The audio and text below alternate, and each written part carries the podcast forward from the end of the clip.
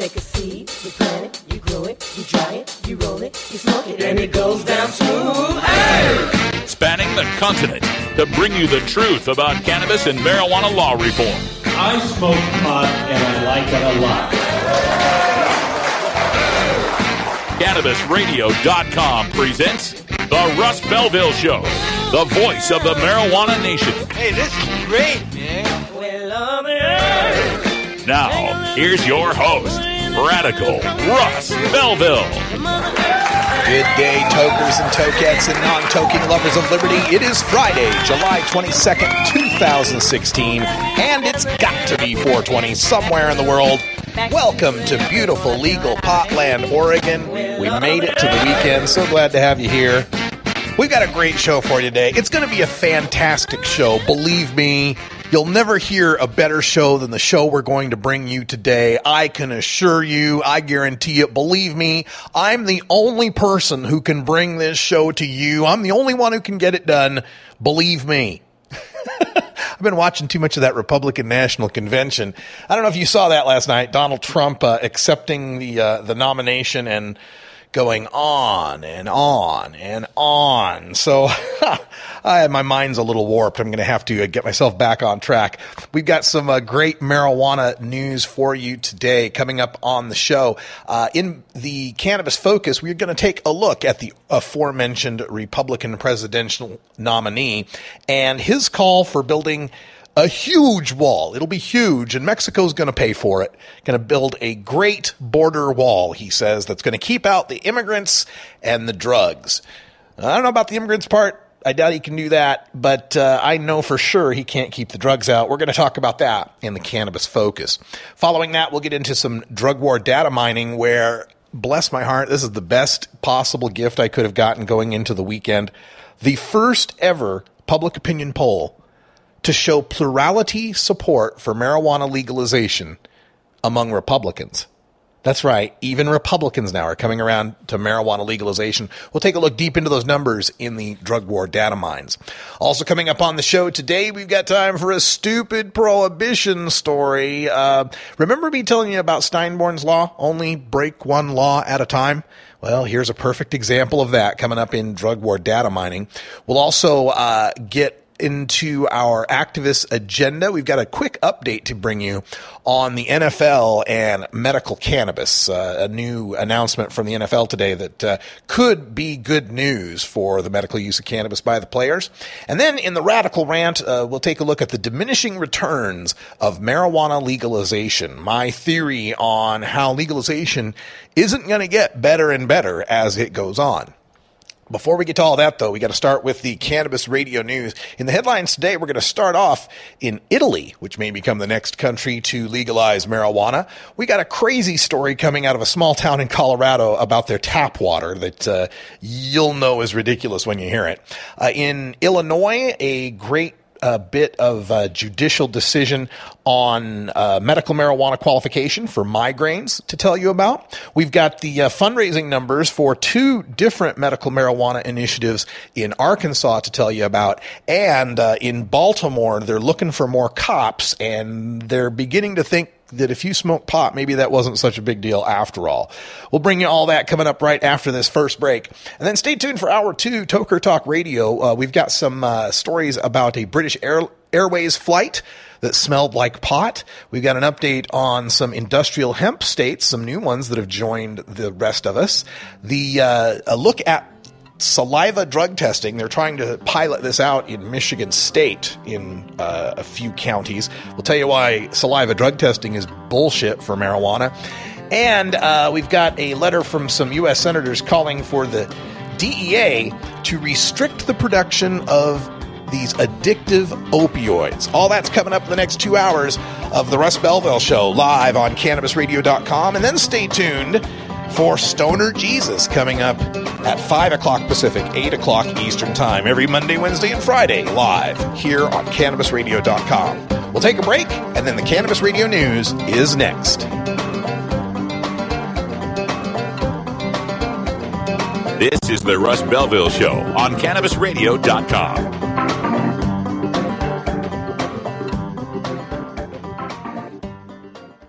Cannabis use isn't the only thing growing, so are we. Grow with us. CannabisRadio.com. Hi, I'm Montel Williams. Most of you know me as a talk show host, but I'm also an author, actor, single father of four, avid snowboarder, and I'm also a medical marijuana patient. Living with multiple sclerosis, I'm in pain every day. Medical marijuana is my last resort, and it helps me when all other drugs have failed. If you'd like more information about medical marijuana, you can contact the Marijuana Policy Project at mpp.org or call 1 877 JOIN MPP. CannabisRadio.com keeps you in the know Monday through Friday on air and on demand with Cannabis Radio News. Presented with the definitive worldwide news source, the Associated Press. Stay informed with exclusive news on all things cannabis. Cannabis Radio News, live weeknights at 6 p.m. Eastern, 3 p.m. Pacific during the Russ Belville Show, or download the daily podcast exclusively on CannabisRadio.com, as well as iTunes, Stitcher, and iHeartRadio.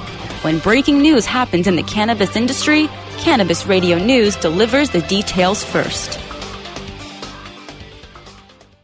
Get the latest updates on the Russ Belville Show by following Radical Russ on Twitter and liking the Russ Belville Show on Facebook.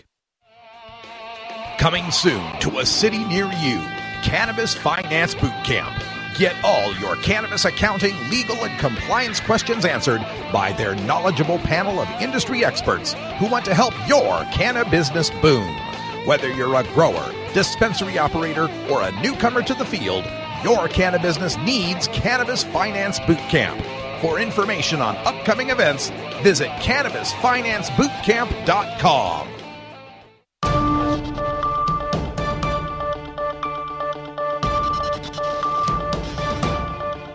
It's time for the Cannabis Radio News. Covering the latest headlines in consumer cannabis, medical marijuana, and industrial hemp. Cannabis Radio News is now available exclusively at CannabisRadio.com. Now, your marijuana headlines in 4 minutes and 20 seconds. This is Cannabis Radio News. This is your Cannabis Radio News for Friday, July 22nd, 2016. Rome, Italy. Italy may become the next country to legally regulate marijuana, with a legislative proposal expected to be debated in Italy's Chamber of Deputies on Monday, July 25th. The bill would decriminalize the possession of 15 grams of marijuana for recreational use at home and 5 grams for use outside of the home. Furthermore, it would allow the cultivation of up to five plants for personal use and authorize cannabis clubs for up to 50 members. In terms of distribution, the Italian government would grant licenses for the production and sale of marijuana inside national territory. The bill prohibits import and export of marijuana, public use of marijuana, and driving under the influence. Marijuana reform enjoys broad support among Italian citizens. According to a recent survey by Ipsos Public Affairs, 60% of Italian citizens agree that the country's parliament should consider policy alternatives to the current prohibition regime, and 83% think that the current laws prohibiting marijuana consumption are inefficient. Furthermore, over 70% of Italians believe that the country should seek to implement a model of marijuana regulation similar to that of Colorado's. Hugo, Colorado. Officials told residents of a small Colorado community not to drink or shower in tap water Thursday because one of the town's wells may have been contaminated with THC, marijuana's intoxicating chemical. No illnesses have been linked to the water in Hugo, a town of about 730 people, some 100 miles southeast of Denver, said Lincoln County Public Health Director Susan Kelly. THC was detected in tests conducted with field kits.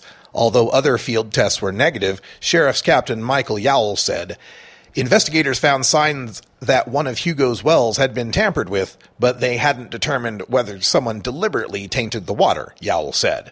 The FBI and the Colorado Bureau of Investigation are helping with the case, he said. Peter Perrone, owner of a marijuana testing facility in the Denver area, expressed doubt that THC could be in the water. The chemical isn't water soluble. Chicago, Illinois. Cook County Circuit Court Associate Judge Rita Novak has ordered the Illinois State Department of Health to reconsider adding migraine headaches to the list of conditions that qualify for medical marijuana use.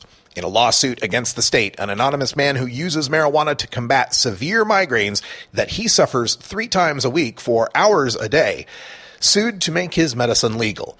He has tried every prescription drug and narcotic recommended for migraine to no avail. Other lawsuits pending ask the state to add irritable bowel syndrome, chronic postoperative pain, osteoarthritis, intractable pain, autism, and polycystic kidney disease to the state's condition list. Little Rock, Arkansas. A family trust associated with the liquor industry has donated almost half of the $339,000 raised last month for a medical marijuana ballot measure in Arkansas. The Bevins Family Trust, which owns the Lake Liquor Store in Maumelle, kicked in more than $164,000 to the initiative campaign for the Arkansas Medical Marijuana Amendment, which has yet to make the ballot. The competing initiative, which has made the ballot, the Arkansas Medical Cannabis Act, raised another $142,000 last month. The medical initiative on the ballot institute the medical initiative on the ballot allows patients who live farther than 20 miles from a dispensary to grow their own cannabis at home. The medical marijuana amendment, still aiming for the ballot, allows no patients to cultivate cannabis at home. Both initiatives would protect out of state patients in Arkansas. Baltimore, Maryland, saying it is, quote, fundamentally inconsistent with where we are as a society, end quote. The police commissioner in Baltimore wants to relax the policies that bar prior marijuana users from becoming police officers. Current rules state that any applicant who has used marijuana more than 20 times ever, or more than five times since adulthood, is ineligible to become a cop. The policy was established in the heyday of the war on drugs in the 1970s. Maryland has since decriminalized marijuana possession. Quote, I don't want to hire altar boys to be police officers necessarily, Police Commissioner Kevin Davis said. This has been your Cannabis Radio News for Friday, July 22nd, 2016. I'm Russ Belville. We don't limit how much you smoke, and we don't limit where you listen.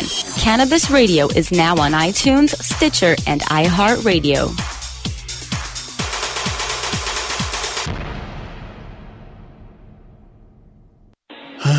Cash? Sorry. I don't carry around cash, and I don't want to use the ATM and pay surcharges. You don't need to carry cash. Haven't you heard about PayQwick? Okay, tell me about PayQwick. It's the safe and easy way to pay. It works just like your debit card to securely pay for your purchase, and it gives you rewards points every time you use it. Nice. PayQwick, the safe and easy way to pay. P A Y Q W I C K dot com. NORML stands for responsible adult cannabis use. If cannabis use is causing problems in your life, consider taking a break or seeking medical assistance. Consider ceasing cannabis use if you have a family history of mental illness. Don't drive or operate heavy machinery while impaired by cannabis use.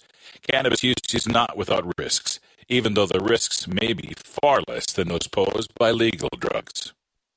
You're not high. You're listening to the Russ Belville Show on CannabisRadio.com. The Supreme Court is wrong on the Second Amendment. Okay, maybe you're high too. When you are starting up a medical cannabis business, you want a fired up lawyer who understands the needs of cannabis consumers. The law office of Lauren Vasquez is your fired up lawyer for the cannabis industry. Visit her website, fireduplawyer.com, or call 1 855 MMJ Laws for more information. That's 855 665 5297 for Lauren Vasquez, your fired up lawyer, or email fireduplawyer at gmail.com. The world of cannabis is evolving at a frenetic pace. The Russ Belville Show gets behind the headlines to take a deeper look at breaking news in our Cannabis Focus. Well, today in the Cannabis Focus, I want to uh, reminisce about the Republican National Convention that took place in Cleveland over these last four days. Donald Trump appeared yesterday and uh, delivered his acceptance speech for the nomination for president. And during that speech, he talked about how he was going to build a great border wall to keep out the illegal immigrants and the drugs that are flooding over our borders. And I just wanted to talk about the second part about that, the the wall that's going to keep the drugs out. First of all, I don't know if Donald watches the news much, but uh, has he seen the tunnels? has he seen the tunnels that El Chapo and, and the Mexican cartels have built uh, underneath the American border? You build a wall, you just make people want to build tunnels. So, number one, that's a flawed idea. The number two problem with this idea is that not all drugs have to come across the border. We're plenty capable of growing our own cannabis here in America, manufacturing our own methamphetamine, harvesting our own mushrooms, cooking up our own MDMA and LSD. So I, you know, yeah, cocaine's a little harder to come by if you can't get it from a southern source. Uh, opium's a little harder to come by, but there's a whole bunch of drugs that a wall is not going to stop. And furthermore, even if you were successful in building that wall on the southern border, what's to stop the drug smugglers from then bringing it in from Canada, using a boat to get around it, uh, all sorts of ways that you could get around that situation. And the final fatal flaw with this idea of a border wall that's going to stop drugs from coming into this country is that we've already tried this on a small scale. They're called supermax prisons. We have these supermax prisons with big, huge walls around them with double walls, right? Like you have to get, if you go past one wall, there's a moat area and then you got to go past another wall. There's, there's fencing and razor wire and lasers and dogs and, and snipers, guards watching 24 hours a day. These supermax federal penitentiaries all throughout the country. And yet you can still get drugs in them. you can still get drugs in a federal supermax prison. So we can't even build a wall around like an acre or smaller to keep drugs out. What makes you think we're going to build a 2,000 mile wall on our southern border that's going to uh, keep the drugs out? It is just so frustrating to have such a repellent candidate at the uh, top of the uh, Republican ticket and then have to look over to the other side at the Democratic candidate and find plenty of reasons not to like that candidate either. Just today, there was a, a release by WikiLeaks of almost 20,000 emails uh, from the Democratic National Committee that showed the Democratic National Committee, as we Bernie Sanders supporters have said for year, for not years, but for throughout the whole campaign, uh, the DNC was uh, sandbagging Bernie Sanders. They were in the tank for Hillary Clinton. Uh, one email shows one of the DNC uh, uh, chiefs uh, calling on a look at Bernie Sanders as to whether or not he was a Jew or whether or not he's an atheist. Because if he's an atheist, that would uh, be more politically damaging to him for the for the campaigns to use. Yeah, so it's pretty nasty, and it shows once again that you know, this lesser of two evils is getting tougher and tougher to have to determine, to have to choose between. Now, I've made my position clear. I cannot vote for Hillary Clinton. I would never vote for Donald Trump, though. Can't vote for Hillary Clinton. And uh, fortunately, I live in Oregon, where she's most likely to win the state. It's not going to be a battleground state, so my vote isn't really going to matter that much. I'm leaning at this point toward uh, voting for Governor Gary Johnson just to get the libertarians, or, or for that matter, any third party, some traction in our politics. Uh, at this point, if you say you're voting for Gary Johnson and you get picked up on a poll, well, if he gets up to 15% of the polls, he makes it to the debates. If he makes it to the debates, he becomes a more viable alternative for some people who don't want to vote for either of those two candidates. I think Gary Johnson would pull more votes from Trump than he would from Hillary. And uh, I think uh, that would be, in the long term, good for this democracy. It's a scary season. And as cannabis consumers, if you're just making the decision on who to vote for president based on their policies on cannabis, uh, it's, you know, it's a Gary Johnson vote. He's the one who wants to legalize it. Uh, Trump, you can't pin down one way or another what he thinks about cannabis. Uh, back in the 90s, he was saying the war on drugs is a failure. We need to legalize it, regulate it. Nowadays, he's come back around to the more prohibitionist position, saying uh, kind of a states' rights thing, though. If Colorado and Oregon want to legalize, he's fine with that, but doesn't support it on a national level. That's about where Hillary is on this issue.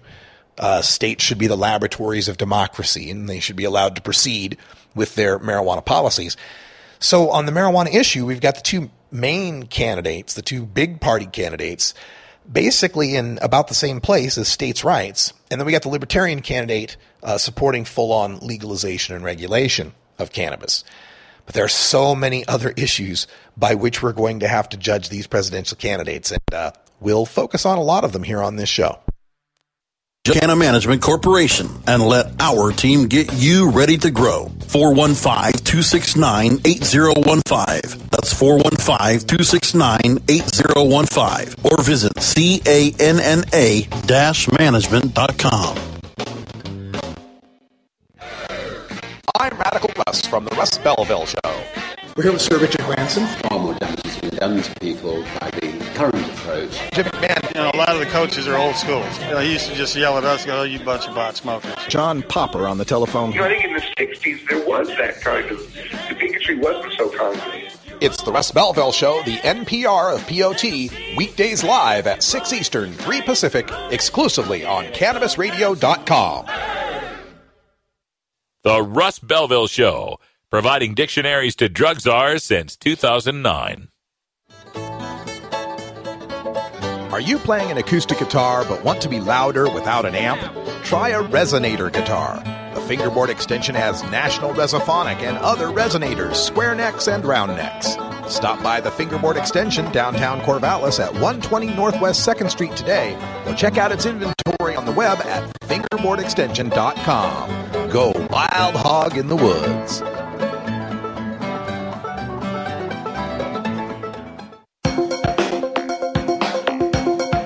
Promoting the end of adult cannabis prohibition is easy because we have facts, science, reason, compassion, evidence, truth, and logic on our side. It's even easier when researchers catalog it all for us.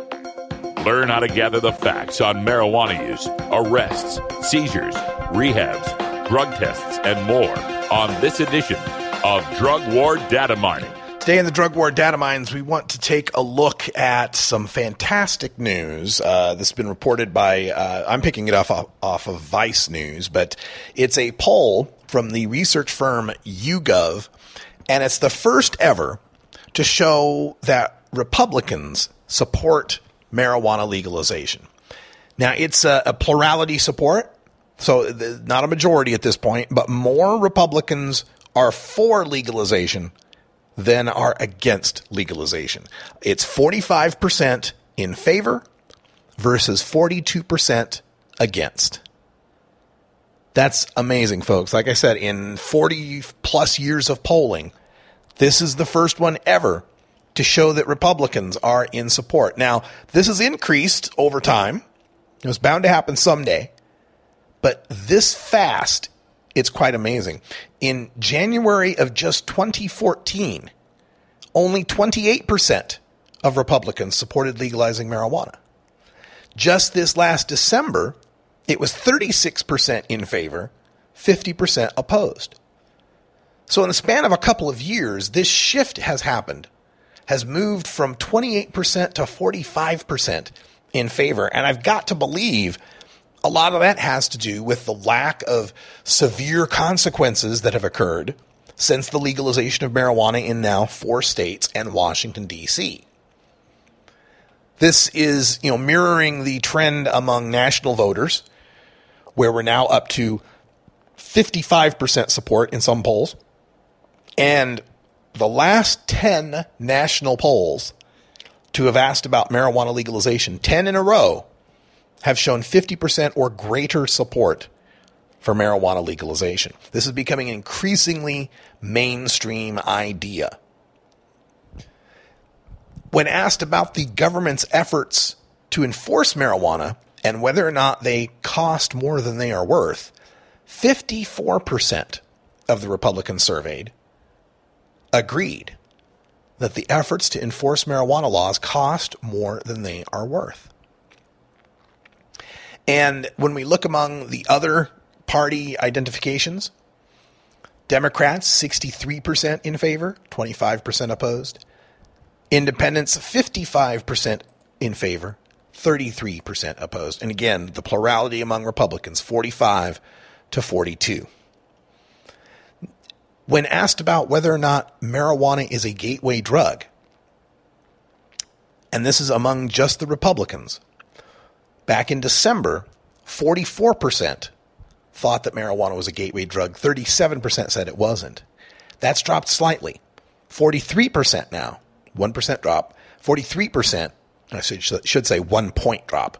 43% think it's a gateway drug. 40% do not think it is a gateway drug. And looking among the gender gaps on marijuana legalization in this poll, the gender gap is closing. 58% of men thought the use of marijuana should be legalized. 53% of women thought it should be legalized. And the people against legalizing marijuana, it's 34% opposition among men, 32% opposition among women, so less opposition. The difference being that more women are unsure. There was a 15% of the women surveyed were unsure whether or not marijuana should be legalized. But this 58 to 53 difference between men and women is one of the narrowest gaps I've found in some of the polling that usually ranges between 8 and 15 points difference with women under a majority. Now we find women in the majority at 53%.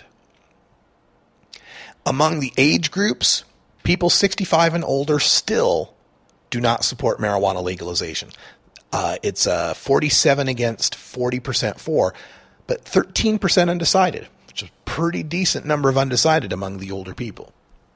When we look among the uh, racial categories, there's no racial co- category that doesn't support marijuana legalization, but blacks come in at the lowest level of support, just a plurality 44% support, compared to whites at 56% and Hispanics at 64% support. Surprising me there that uh, we have a, a, a greater support there.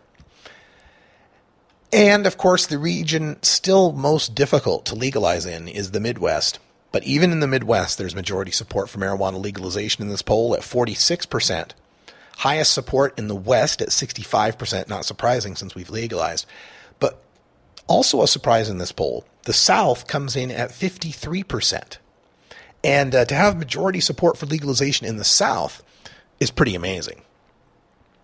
Looking at whether people think marijuana is a gateway drug, 52% disagree. Majorities disagree that marijuana is a gateway drug. And when we look among the uh, party uh, breakdowns on that, of course, uh, Democrats and Independents, 57%, uh, much greater uh, understanding that it's there's no such thing as gateway drug. And on the question as to uh, whether or not the government should enforce marijuana uh, laws, federal laws in the states that have legalized, 57% said the feds should keep hands off. And the breakdown on that uh, comes 61% Democrat, 48% Republican. Kind of surprising that uh, not more Republicans than Democrats would be against federal interference in an issue for the states. 48% of the people, or 46% of the people, say they have tried marijuana, including 40% of Republicans who say they have tried marijuana.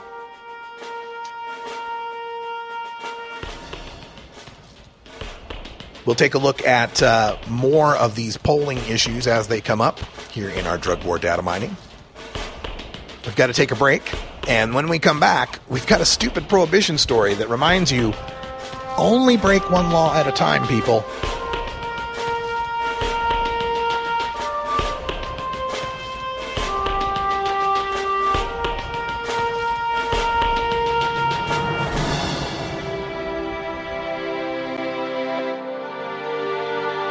This is the Russ Belville Show on CannabisRadio.com.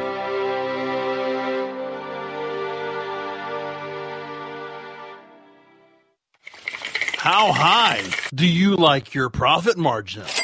CannabisRadio.com. The next generation of vaporizers has arrived. Vuber vaporizers are blazing the way with unparalleled technology for oil, concentrate, or dry flower pens. Providing unsurpassed customer service and expert craftsmanship, Vuber vaporizers use cutting edge technology, providing a power packed, smoother vapor with a lifetime guarantee. Experience vaporizing the way it was meant to be the Vuber way.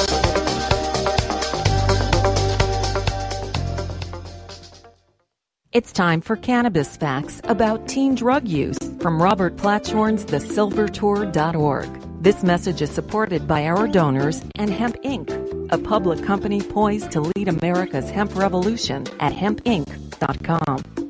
A recent survey by the U.S. Centers for Disease Control indicates that in states that have legalized medical marijuana, the rate of marijuana consumption among high school students has not increased. In fact, in legal states like Colorado, teen use has actually decreased significantly. It's simply no longer a big deal for teenagers in legal states. This was Cannabis Facts from the silvertour.org, an educational nonprofit supported by our donors and Hemp Inc., a public company poised to lead America's hemp revolution at hempinc.com. You're listening to the Russ Belville Show on CannabisRadio.com, where we don't change our mind on decriminalization during an election year. Don't want to spend money on a night out, but don't know what to do other than watching TV or playing video games? Consider playing guitar, bass, banjo, or mandolin. The instrument will give you hours of entertainment with friends with minimal expense. Stop by the Fingerboard Extension downtown Corvallis at 120 Northwest 2nd Street today or check out its inventory on the web at fingerboardextension.com.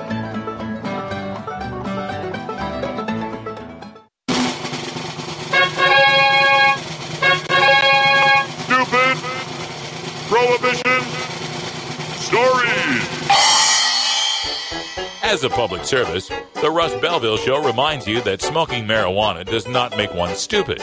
However, some stupid people do smoke marijuana, and prohibition is always waiting for another victim. Learn your lesson from today's stupid prohibition story. With your stupid prohibition stories, I'm old timey 1920s radio reporter Freddie Farrock. This just in from Westlake, Ohio. Police say they found a number of counterfeit credit cards when checking in on four travelers who stopped at a Westlake Hotel parking lot this week to smoke pot. On Monday afternoon at a hotel on Sperry Drive, officers checking on the security of delegates in for the Republican National Convention found the quartet in a rented 2016 GMC Acadia. When they asked them to get out, they said Carissa Murray of Sioux Falls, South Dakota, stumbled and dropped the cards. Police found a label maker, coding devices, laptops, and other items useful for cloning credit cards in the vehicle. Police said they were on their way to visit one of the passengers' relatives. Murray, along with Darren Neal of Sioux Falls and Richard Carter and Angela Hogue of Chicago, have been charged with felony theft. Their cases have been bound over to a grand jury where additional charges may be preferred. All four were jailed in the Cuyahoga County Jail on Thursday. I'm Freddie Farrock with your stupid prohibition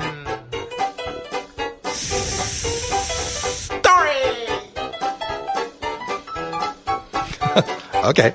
Thanks, Freddie. So, you're running a counterfeit credit card ring. You're cloning credit cards. You got the cloned credit cards and the machines to make them on your person. You got them in the car. And you're carrying weed. And you want to go smoke it in a public parking lot during the Republican National Convention where they've got ultra heightened security. this is one of those cases where um, I'm glad they got busted.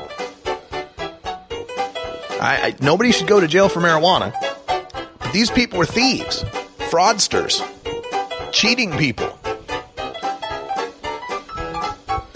And um, this is this kind of highlights one of the uh, issues that I think cops have with losing marijuana as a probable cause with, with marijuana legalization. Because a lot of times when these cops are able to go after someone out for marijuana, they find that, hey, look what other crime was going on here in the background. And so that's where I think a lot of cop opposition comes from, is like, from their point of view, the Constitution is something that makes their jobs harder. I gotta observe people's civil rights and stuff. And marijuana is the key that unlocks the Fourth Amendment for them, allows them to get right in there and start investigating. When they've got a hunch that someone's up to no good, they can say, I smell weed, they can plant a bag on them, they can have a dog do a false alert, whatever it might be, and then they can go ahead and start prosecuting that crime.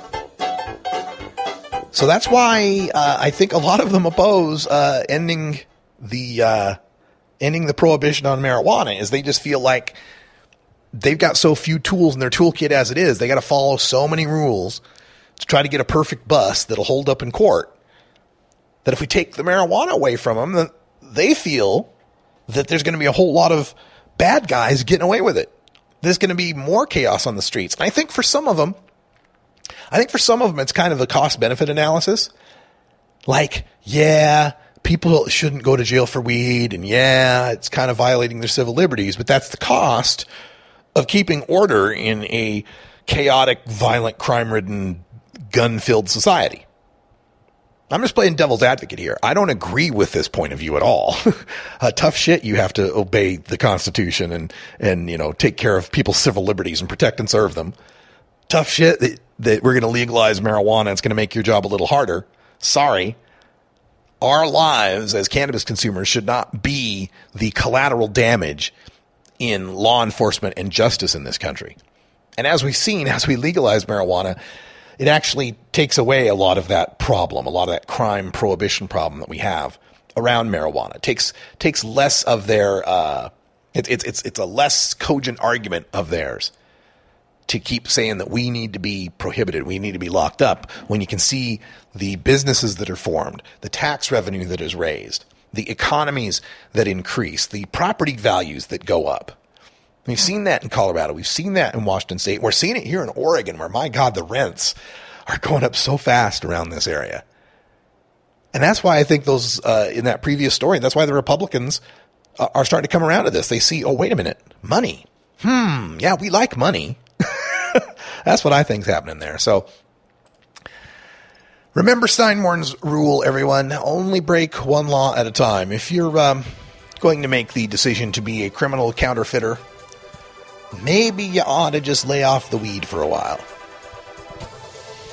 We're going to take a break. When we come back, we got a, a quick update on our story about marijuana in the NFL. Roger Goodell, the commissioner of the league, made an interesting announcement today that may impact the uh, issue of marijuana in the NFL. We'll uh, get to that update when we return.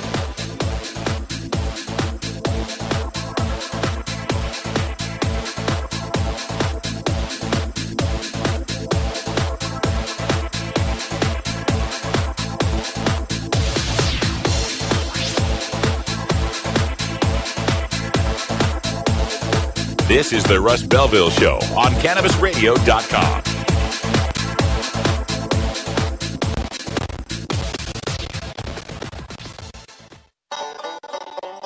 To sale, clicks to conversions, and more. You're listening to the Cannabis Radio Network. While the feds and state are doing their dance, you still need to transact business and manage your cash. Go professional and let your customers pay with PayQwick. They pay you and they earn rewards points. PayQwick connects to your bank account for free and secures all of your transactions. And with PayQwick, you can pay your producers and processors for free. Plus, it pays to have it because it makes depositing your cash safe and so easy. No cops, no crooks, just compliance and comfort, knowing you have your cannabis business in check with PayQwick. PayQwick, the safe and easy way to pay. P A Y Q W I C K dot com.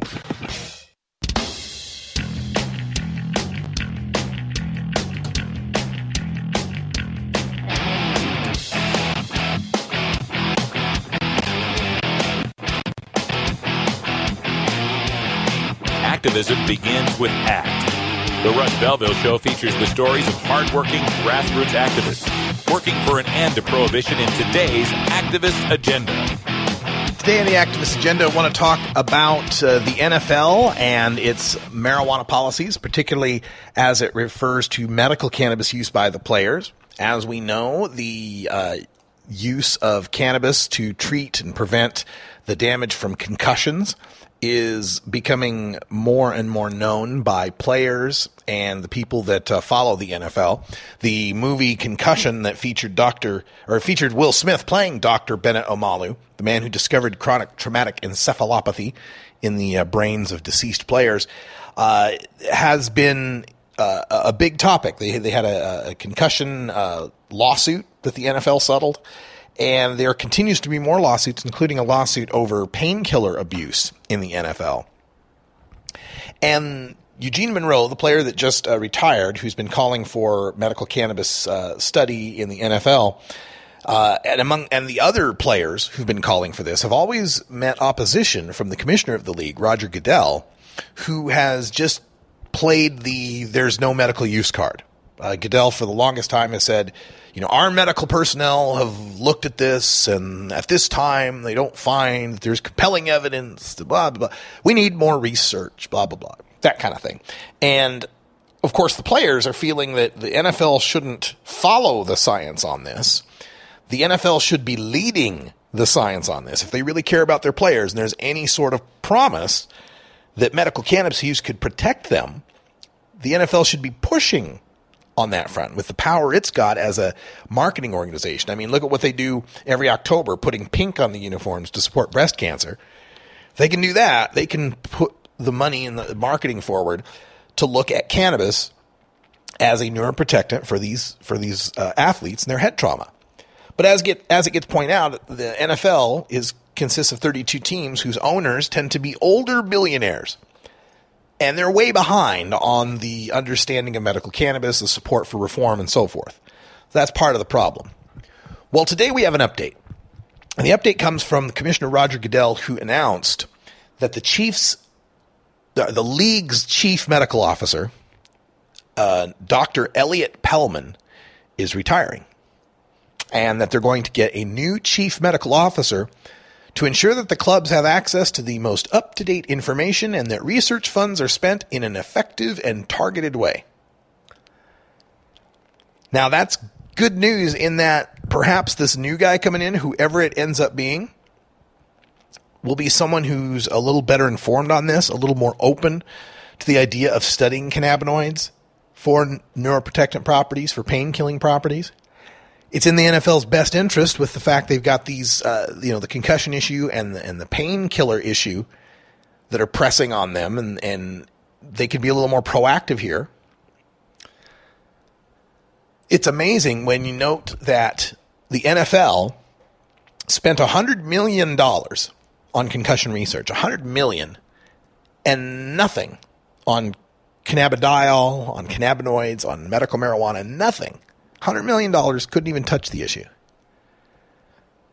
There are studies that show that the people who use cannabis have better re, uh, uh recovery from concussion. Uh, there's a UCLA study that showed that uh, young adults that suffered a traumatic brain injury, there was 450 of them that, that they studied.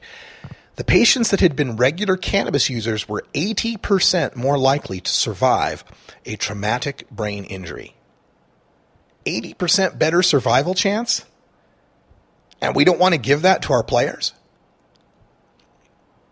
Of course, this is all about the NFL's image. It's all about the NFL being perceived as uh, pro drug or pro crime or whatever it might be construed at. But the speed at which this issue is changing, the only thing I can even compare it to is the change uh, in acceptance of gay marriage. J- just 10 years ago, 2006, gay marriage was a wedge issue that destroyed political careers. It was a uh, it was a poison pill that you put on a state ballot in order to destroy Democratic support. It was a major tactic of the, of the Bush uh, strategy uh, the 2006 uh, and the 2006 congressional stat- strategy. And now, just 10 years later, the opinion is completely flipped on the issue. We are in the middle of that flip on marijuana with now a Republican plurality in support. The NFL is always interested in the bottom line, always interested in the money. And the faster people come around to understanding medical marijuana, the less they're going to be supporting the NFL allowing its players to beat their heads up without taking a look at the, mar- the medical marijuana in their own state. Again, 20 out of 32 teams already play where medical marijuana is legal. If Florida passes medical marijuana and Missouri passes medical marijuana this 2016, that'll be 24 out of the 32 teams. Three quarters of the teams will play in medical marijuana states. There's no way they can keep this off the radar any longer.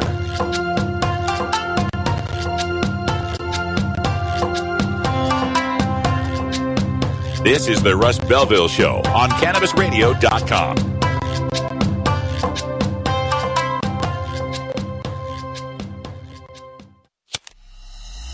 The smoke is rising, and the next crop of podcasts devoted to cannabis providers and enthusiasts are ready to be harvested. Welcome to the Cannabis Radio Network, founded by respected rainmakers who have been producing award winning podcasts for over a decade. Industry headlines, business updates, medical reports, marketing, and e commerce education rolled up perfectly for your consumption. Let's grow together. The Cannabis Radio Network, CannabisRadio.com. You're not high. You're listening to the Russ Belville Show on CannabisRadio.com. The Supreme Court is wrong on the Second Amendment.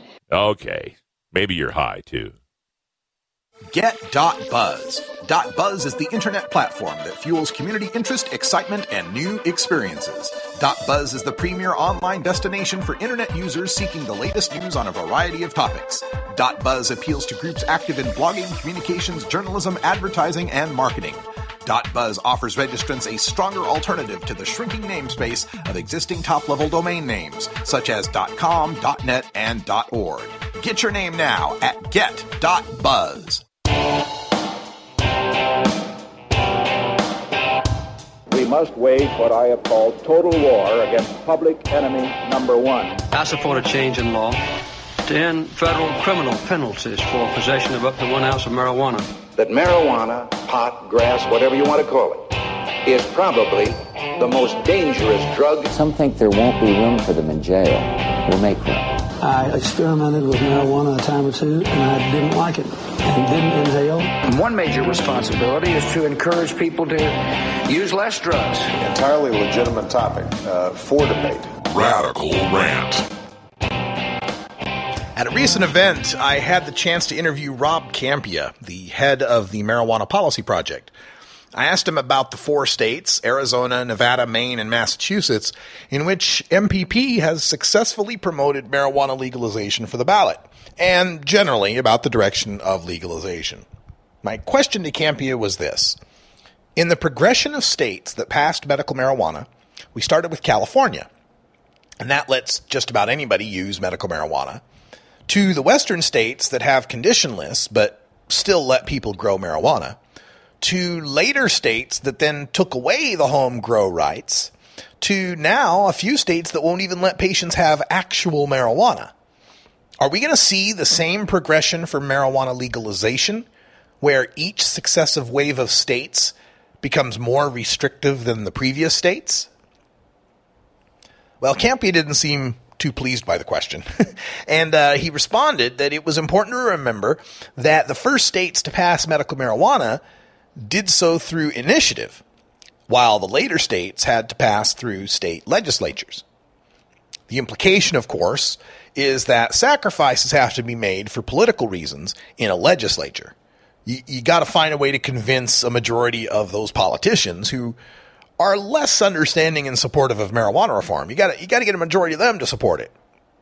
And then conversely, the people voting on a citizen initiative are going to support greater liberties.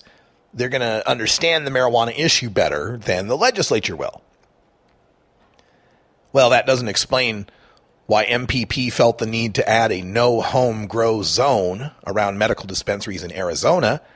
That was a uh, 2010 citizens initiative. And similar zones around the pot shops in Nevada's 2016 citizen initiative. But, you know, I, I let it slide because really Kampia just indirectly answered the question I asked in the affirmative. Yes, as the medical marijuana states got more and more restrictive because they were coming from citizens initiatives and then moving to state legislatures, so shall be the progression for the legalized marijuana states. After this election, when it is likely California will legalize, and we'll get at least two other states that will, I can see other states reacting by trying to forestall the inevitable legalization through minor reforms. Think about California in 2010. we had Prop 19. It was poised to legalize marijuana. So, to undercut its support, then Governor Schwarzenegger signed a decriminalization measure. So, with the threat of arrest gone for minor possession, one of the talking points for legalization was suddenly off the table, and Prop 19 lost. I'm thinking if Massachusetts, which has shown a poll of 51% opposed to the measure, if Massachusetts goes down in 2016, I wouldn't be surprised to see the state legislature take up the issue in the intervening years and pass some sort of restricted marijuana legalization. They've already got decrim. I can see them pass some sort of restrictive marijuana legalization where there's no home grow, where it's tightly controlled state grows with people having to register on a on a registry to be able to shop at the state run stores. I mean, I can see that happening where legislators start to understand that if if they don't pass legalization, the next time around they're going to do it. Know, 2020 Massachusetts will pull it off. I could see that happening. So the other initiative states if they've got the initiative process that is, I can see their legislatures moving forward with decrim if they don't have it already. Uh, I can see them moving forward with very restrictive no home grow type of legalizations. Another example of this would be the state of Ohio. Ohio had uh, has nothing and had nothing, and then in 2015 tried to legalize recreational and medical at the same time, failed spectacularly. This year, activists came back with better amendments, medical marijuana amendments, rather than full legalization. And the Ohio legislature stopped that by passing their own highly restrictive no plant or no smoking medical marijuana, no home grow medical marijuana. And now, how much tougher is it going to be in Ohio to try to pass some sort of medical, mar- uh, medical marijuana initiative when the state can say, hey, we already have medical marijuana? How much farther does that put marijuana legalization off in Ohio? So we've already seen the pattern. We've seen this happen three times now, where when faced with the possibility that next time we might win, a legislature crafts something kind of crappy in order to forestall that. And those states that uh, have uh, legislative uh, bodies, you know, and they don't have to worry about the initiatives, they're going to get lobbying for more commercial legalization alternatives the stuff that uh, the Rand Corporation came up with, the stuff that Project Sam is promoting. Think of Washington state style legalization with no home grow, or Washington D.C. style legalization with no pot shops. Other options that might be on the table would be state run grows and stores. Like, imagine your state run liquor store if the state made the liquor. There could be non-commercial collectives like what we see in Spain. There could be decriminalized possession with retail and criminal production like what we have in Holland. You know, the, the coffee houses in the Netherlands where the, the retail side's legal, but the production side's still in the, in the black market. We might see Mark Kleiman's ideas of installing quota based distribution systems with consumer level registries and tracking. And the other factor that's affecting the progression of legalization nationwide is going to be the diminishing price and allure of legalized marijuana. Part of what attracts support for legalization is the money angle. For the initiative states, you know, we dream of forming successful pot businesses and or our current businesses benefiting from the economic boost and in those even in the non-initiative states the promise of increasing tax revenues without, you know, really losing any votes. But the allure of legalization fades as it becomes more commonplace. In 2013, if you're an American pot smoker, pot smoker looking to enjoy some marijuana legalization, you booked a flight to Denver or Seattle. In 2015, you might add Portland and Anchorage to your list of destinations. But by 2017, if you're east of the Mississippi, you might be heading to Boston or Portland, Maine for your weed experience. Uh, if you're in the freezing Midwest in the winter, Phoenix or Las Vegas is more attractive than cold, rainy Seattle or Portland, or snowy Denver for that matter. I mean, think of casino gambling, right? Used to be you could only go to Nevada or Atlantic City, New Jersey. Then your local Indian reservation or your riverboat got a casino. Las Vegas, at least, had the entertainment and the attractions to survive the spread of casinos nationwide. But have you seen Atlantic City lately? The more states that add legalization, the less weed tourism there will be. And then the monetary side, the returns. Most of the states legalizing marijuana add a price based tax from Massachusetts' proposed 3.75% to Washington state's current 37%. We sell this idea of legalization to the legislatures and to the people by promising how much tax money that's going to raise for schools or law enforcement or whatever. And that works pretty well when the state's taking X percent cut off a $300 ounce. But is that tax argument going to work so well when the increased volume and production in more and more legal states ends up dropping the price down to $30 an ounce? If we tax by price, as the price falls, the revenues fall. And the only way to increase revenue would be to increase consumption. And I don't really see the government's getting behind the smoke more weed, we need taxes campaign. So, an alternative would be to tax marijuana by weight, such as California's additional proposed $9.75 per ounce tax on flower. But if you tax by weight, that tax becomes increasingly burdensome as the price of marijuana falls. A $9.75 tax on a $300 ounce works out to be a 3.25% tax. But when that ounce drops to $30, now the tax is almost a third of the price. And the greater the tax is as a proportion of the price, the more opportunity we create for the black market to undercut the tax. The more likely that is to happen, the less likely legislators are going to support legalization in the first place.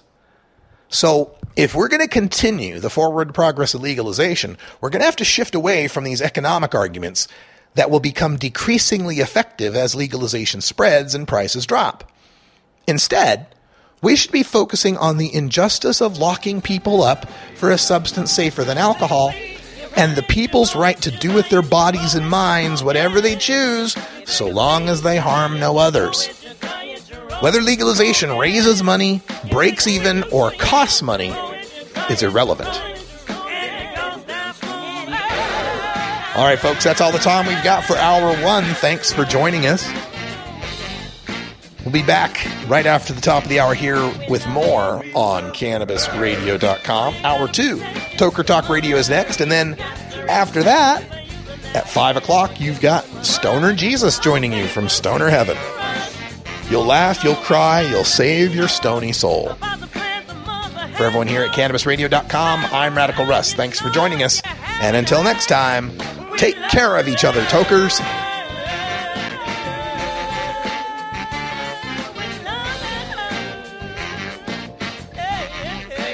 This is the Russ Belville Show.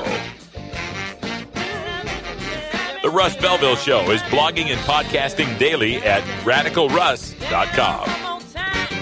You take a scene, you paint it, you grow it, you dry it, you roll it, you smoke it. You take a seed, you plant it, you grow it, you dry it, you roll it, you smoke it. You take a seed, you plant it, you grow it, you dry it, you roll it, you smoke it, and it goes down smooth. Hey!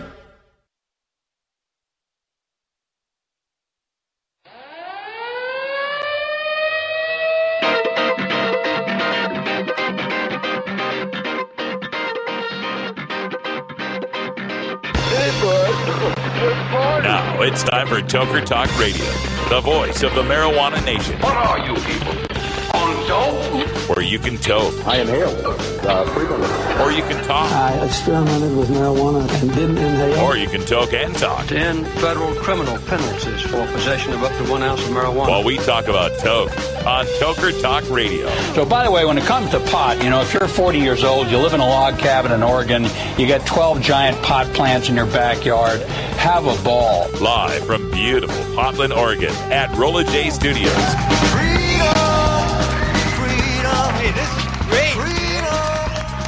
Yes, cannabis. Plus your calls live at 971 533 7111. They're walking on their pants with their cap on backwards, listening to Enema Man and Snoopy Snoopy Poop Dog. What's to keep somebody from getting all potted up on weed and then getting behind the wheel? Gateway theory doesn't work. It's a reality. Holland, is it real? Don't tease me. We're locking up people that take a couple of puffs of marijuana, and, and the, the next thing you know, they got 10 years. And now, here's your host, the guru of ganja graphics, the sultan of sativa statistics, and the worst nightmare of a reefer mad prohibitionist. A polite, perspicacious, productive pothead with a propensity for PowerPoint. Radical, Russ Belville. Welcome back, everyone. Hour two, Toker Talk Radio is in effect. It's our final hour of broadcasting here from the Ardea Condominium Towers on the South Waterfront in beautiful legal Potland, Oregon. It's our last hour for the week. We made it to the weekend. Oh, it's been a tough week for me, folks.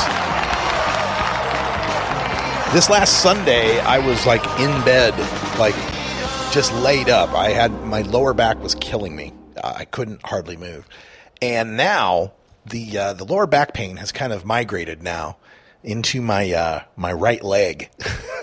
so I think it's this terrible chair I'm sitting in. Obviously, I'm spending all day writing and researching and talking to you, and it's not good for me. And I don't have a dog anymore, and I used to I used to get up every now and then and walk my dog.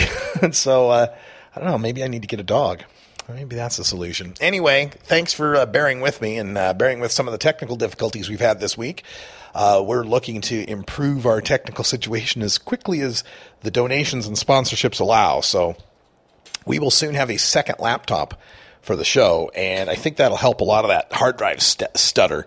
I'll be able to pull up uh, websites and such on the second laptop and uh, allow this laptop just to run the run the stream. I think that'll make it a lot better. Let's get to a, a quick marijuana story here. Uh, this one's uh, being reported off the Telegraph in the UK, where they had a uh, British Airways flight on its way to Crete. Uh, had to turn turn back, had to turn the uh, the plane around when a nasty smell filled the cabin. Passengers complained of smelling a foul odor, reportedly compared to the smell of cannabis on the flight to Heraklion after takeoff from the airport Thursday morning. The pilot turned back as a precaution, and the flight was met by fire crews when it landed 90 minutes later. Um, I'm telling you what's happening here. Someone smoked some weed on the plane. All right. When they landed the plane, they searched through the whole damn thing. They didn't find any weed. Right. I'm betting anything somebody had a vapor pen or somebody had a joint and they tried to smoke it in the loo in the lavatory and then that smell uh, started to fill the cabin. That's that's my bet.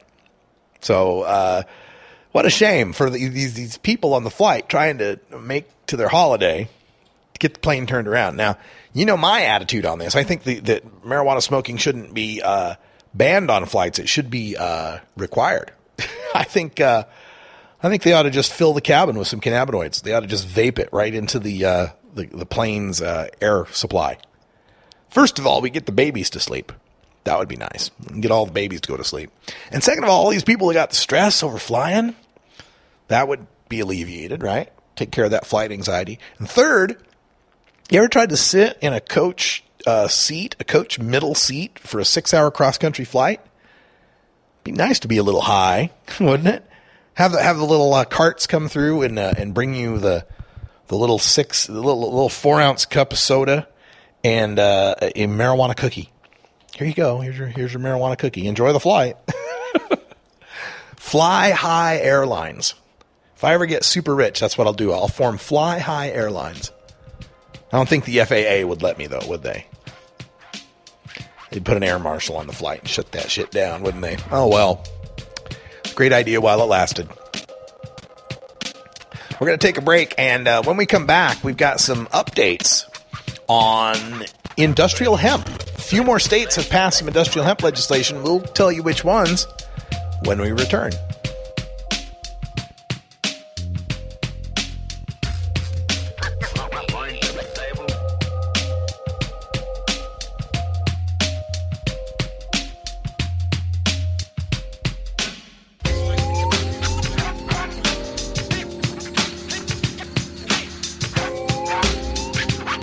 This is the Russ Belville Show on CannabisRadio.com.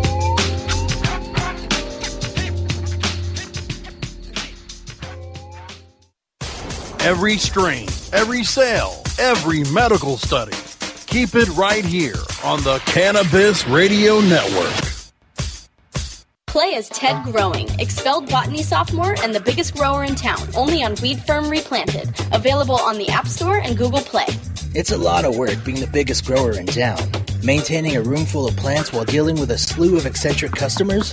From a hardcore partier to the curious neighbor next door. Is anybody home? Help me expand my bud business by unlocking new strains, customizing my grow room, and completing challenges that you can't get enough of. Grow your empire so big you can see it from space. Low on funds? Don't worry. Weed Firm Replanted is free to download. Download Weed Firm Replanted for free on the App Store and Google Play today. Get growing, Mr. Growing.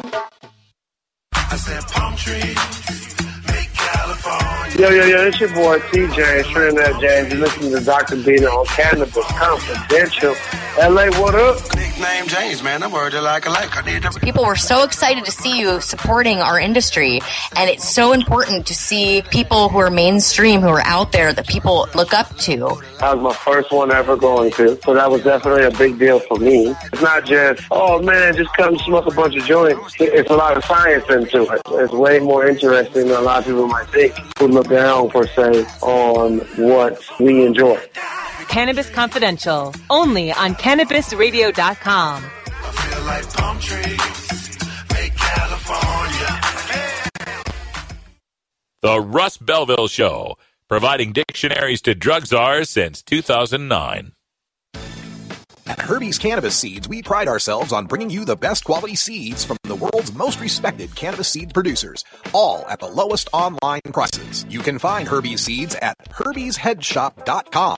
All cannabis seeds are sold as souvenirs and as a means of preserving cannabis genetics. Herbie's Seeds in no way intends to condone, or incite the use of legal controlled substances. We strongly urge all prospective customers to check their national laws prior to placing an order. Herbie's Seeds at herbiesheadshop.com. Proud sponsors of the Russ Belville Show and 420 Radio.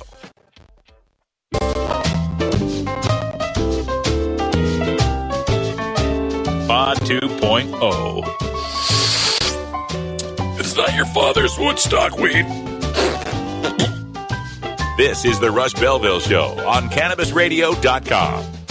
Welcome back, everybody, and it is nine minutes after the hour. Got some adu- some updates. it is definitely Friday, folks. We have some updates on industrial hemp to bring up. Over the past couple of weeks, a few states have moved forward on passing industrial hemp legislation. On the 18th, Rhode Island Governors Gina Raimondo signed a bill legalizing the production and processing of industrial hemp for commercial purposes in the state. It was House Bill 8232. It was introduced in May. The original bill was only going to allow the Narragansett Indian tribe to work in industrial hemp. The bill was amended in the House Committee of Health, Education, and Welfare to apply to everybody in the state of Rhode Island. Uh, the legislation reads in part, quote, Hemp is an agricultural product which may be grown as a crop, produced, possessed, distributed, and commercially traded pursuant to the provisions of this chapter. The department shall adopt rules to provide for the implementation of this chapter, which shall include rules to require hemp to be tested during growth for THC levels and to require inspection of hemp during sowing, growing season, harvest, storage, and processing. It prohibits the department from adding any rules that prohibits anybody from growing or distributing hemp based on the fact that it's illegal under federal law. And of course, the uh, the farm bill allows states to move forward on uh, industrial hemp anyway. We also have a bill that was uh, passed, uh, an amended bill passed in uh, North Carolina the very next day, the 19th. This was uh, Governor McCrory in North Carolina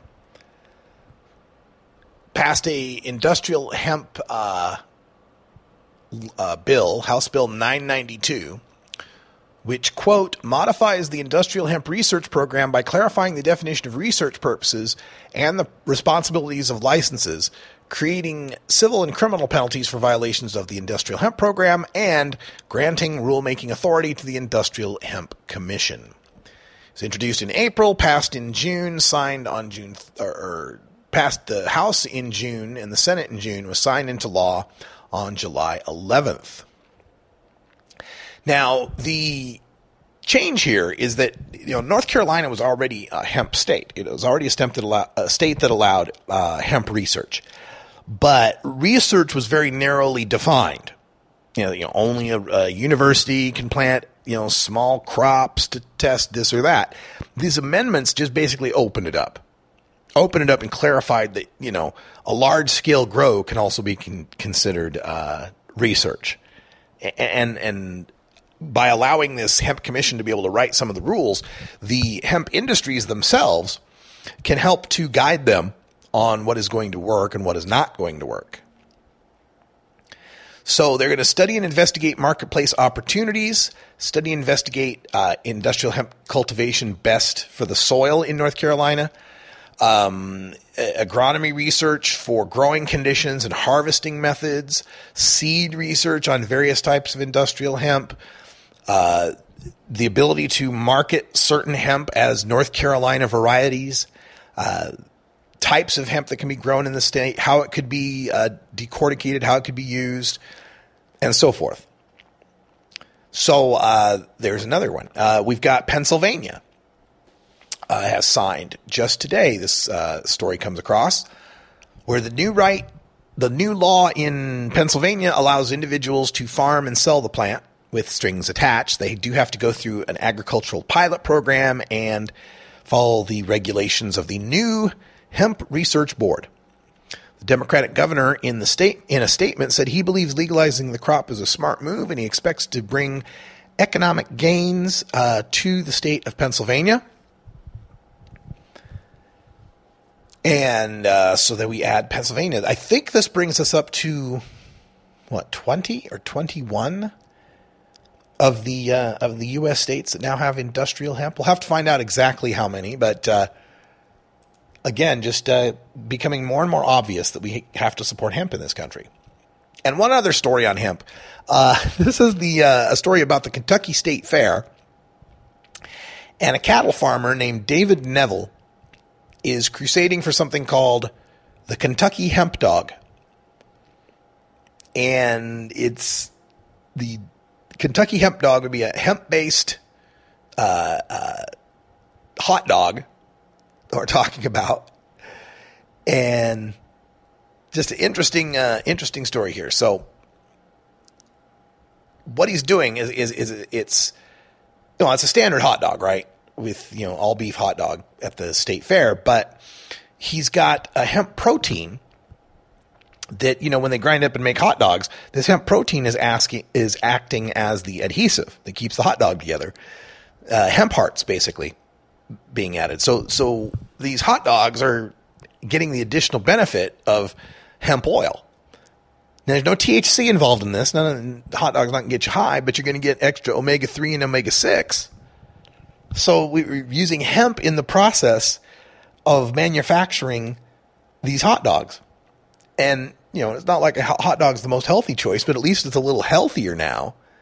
These all come from a product line by Victory Hemp Foods. They're currently cultivating 100 acres of hemp in Kentucky.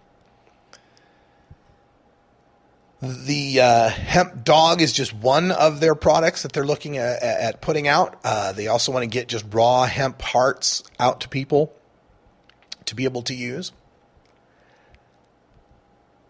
It's a first for the Kentucky State Fair to to have uh, not just not just a, a hemp based hot dog, but a uh, being locally produced for this fair. It's just a, it's a great story, and it just further shows how hemp is becoming more and more mainstreamed in this country.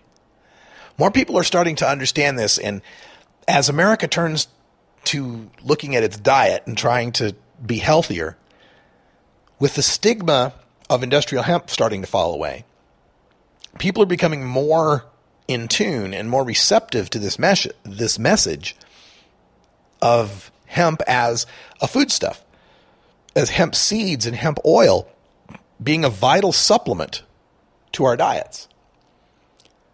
We've seen this throughout history. We've seen it throughout the, the animal kingdom. If you put out a whole bunch of seeds, a whole bunch of bird seed, some of it's hemp seeds, some of it's other seeds, birds will pick out the hemp seeds first.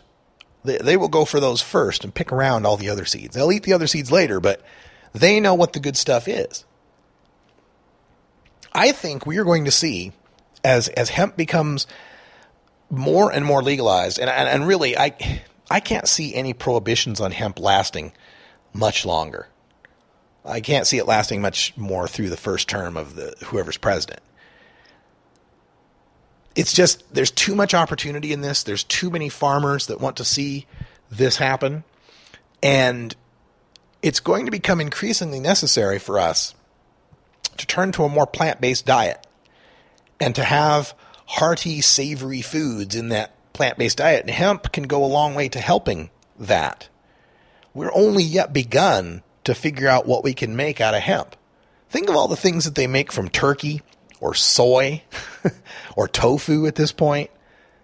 Imagine unleashing that sort of culinary research on industrial hemp, on hemp seed, on hemp hearts. Uh, it just boggles the mind. We're going to be able to get hemp burgers. We're going to be able to get all sorts of great stuff out of this. And growing all this hemp, growing all this hemp as a rotational crop is, is going to help the other crops as well. One of the biggest problems we've got going on in our agriculture system is the, the Monsantoization of our crops, these genetically modified organisms that are resistant to the, uh, the petrochemical based fertilizers that are sprayed on them. And that's that's what they're engineered for is to be more resistant to these petrochemicals. As we use hemp as a rotational crop more and more, we'll have less need for these fertilizers. We'll have less need for these pesticides and fungicides that get sprayed on our plants.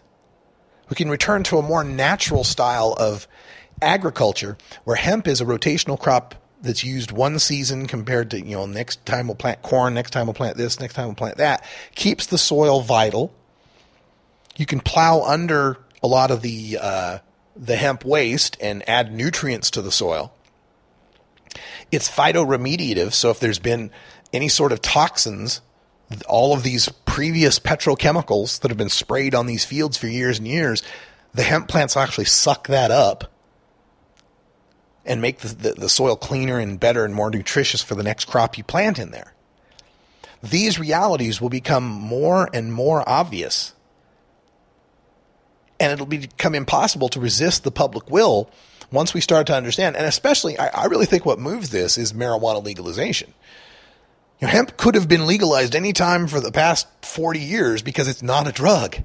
But people so associate it with its cousin that's psychoactive that that marijuana prohibition was kind of the anchor that was keeping hemp down. As marijuana legalization happens, well, there's no logical reason whatsoever to, to, to restrict industrial hemp. So once again, it's all one plant, and we need to fight for it all as one plant because legalizing it for the personal use for whatever reason is what's going to free it up for medical, spiritual, and industrial uses for all the rest of the reasons.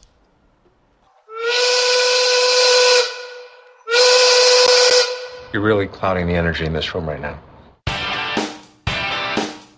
Sorry, man. Didn't mean to harsh your mellow. It's 420 here on a Friday in beautiful legal Potland, Oregon. I'm going to smoke me some beautiful legal pot. I hope you get the chance to do the same someday. Or if you're in a legal state right now, or if you're in a legal st- illegal state, screw it. Do it anyway. I ain't stopping you. And neither is prohibition. We have your smoking section right here. This is the Cannabis Radio Network. The next generation of vaporizers has arrived. Vuber vaporizers are blazing the way with unparalleled technology for oil, concentrate, or dry flower pens.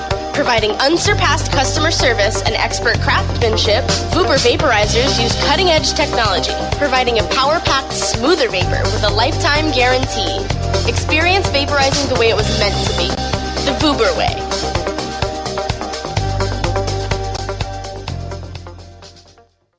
NORML stands for responsible adult cannabis use. If cannabis use is causing problems in your life, consider taking a break or seeking medical assistance. Consider ceasing cannabis use if you have a family history of mental illness. Don't drive or operate heavy machinery while impaired by cannabis use. Cannabis use is not without risks, even though the risks are far less than those posed by legal drugs. You're tuned into the Russ Belville Show, the voice of the marijuana nation, only on CannabisRadio.com. New beginner guitars and banjos are often constructed much better than ones built before your time. Why struggle? Get a new instrument or fix the old one. The trusted professionals at the Fingerboard Extension will evaluate your instrument for free. Repairs are priced for people who work for a living. Stop by the Fingerboard Extension downtown Corvallis at 120 Northwest 2nd Street today or check out its inventory on the web at fingerboardextension.com.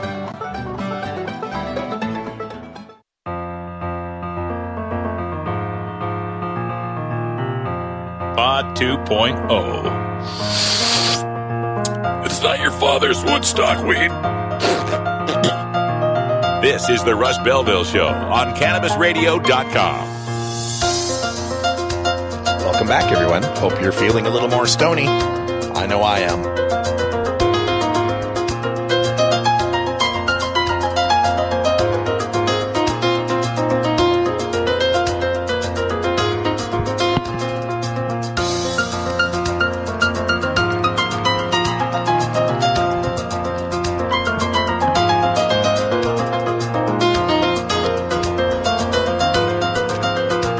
Extra bowl just for good measure. My leg is killing me. Um, so there's a, a, topic, a story in attention right now, ATTN online. Features our good friend Paul Armentano, the deputy director of NORML, and one of the leading experts when it comes to marijuana and drug testing. And the headline of the story is The Reason Saliva Drug Testing Hasn't Caught On. Now, it refers back to this Michigan pilot program we've been telling you about, where Michigan State Police are going to pick five counties and they're going to do this saliva based drug testing program. And the idea is we take a little swab, we put it in your mouth, and that's going to tell us whether or not you've been using any sort of drugs. But the problem is the the accuracy of these tests.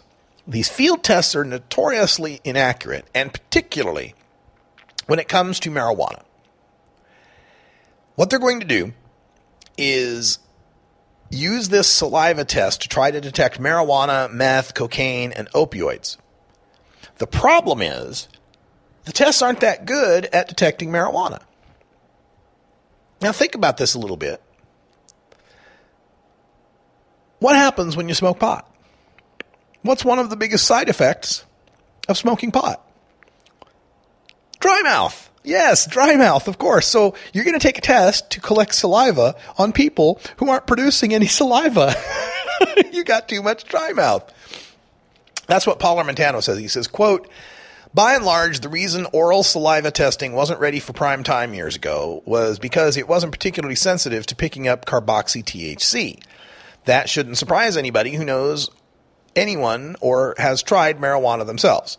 One of the immediate side effects of inhaling cannabis is a dry mouth. So if you've got a product that is being used that tends to at least temporarily dry out the saliva glands, having a test that relies on collecting saliva isn't probably going to be very effective.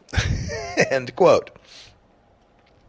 And uh, that's the problem is they find people that have recently used marijuana, they use the test on them. The tests come back negative but they should come back positive because they just smoked pot. So that's not really going to help. And then the problem is, while it is pretty good at finding the other drugs, this is Armentano. He says, quote, that's the problem with oral fluid testing. If the focus was on some of these other drugs, they'd roll the test out anyway. But since it doesn't really work for marijuana, there's never been a really big rollout for that, end quote. This goes behind what I've always said is that marijuana is the grist that keeps the drug mill running. Marijuana is a stinky product, so it's easy to detect. It's a bulky product, so it's harder to hide, and it's a popular product, so there's plenty of people to catch. From a cost benefit analysis, going after marijuana as a police organization makes a lot of sense. It's easy to catch, and there's a lot of people to catch. So when they're when they're talking about, oh, we need to keep the roads safe, we need to be able to detect people that are impaired behind the wheel, they're talking about marijuana because they know few people use cocaine or meth or heroin. And even if they do use it, it doesn't stay in their system very long. You might catch the guy who just snorted a line and got behind the wheel, yeah. But you're not going to catch the guy that did cocaine a couple of days ago and now you've pulled him over. When it comes to the guy for weed, yeah, you can catch the guy who smoked weed a couple of days ago. You're gonna you're gonna have those uh, positives show up for people longer term, especially medical marijuana patients and frequent recreational consumers.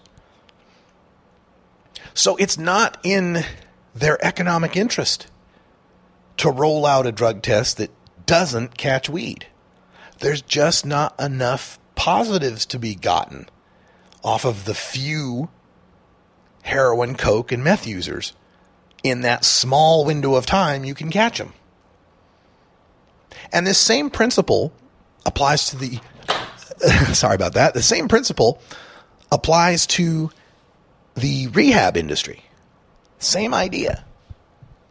If you tried to run a drug rehab and just relied on the people that were coming in for coke, meth, and heroin, number one, you wouldn't have enough clients coming through the door to pay the bills.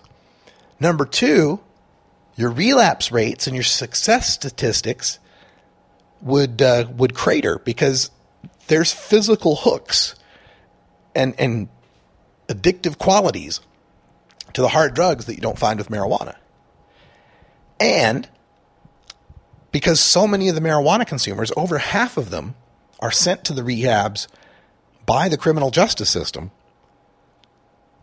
you're not going to have as many customers.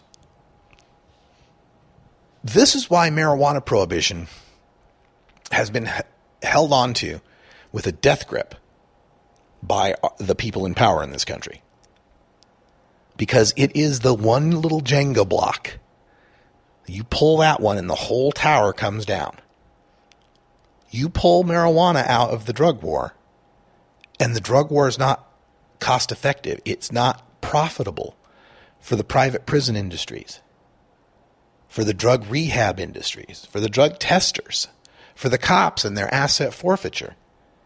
You pull marijuana out of the war on drugs, there is no longer a war on drugs. And they know that.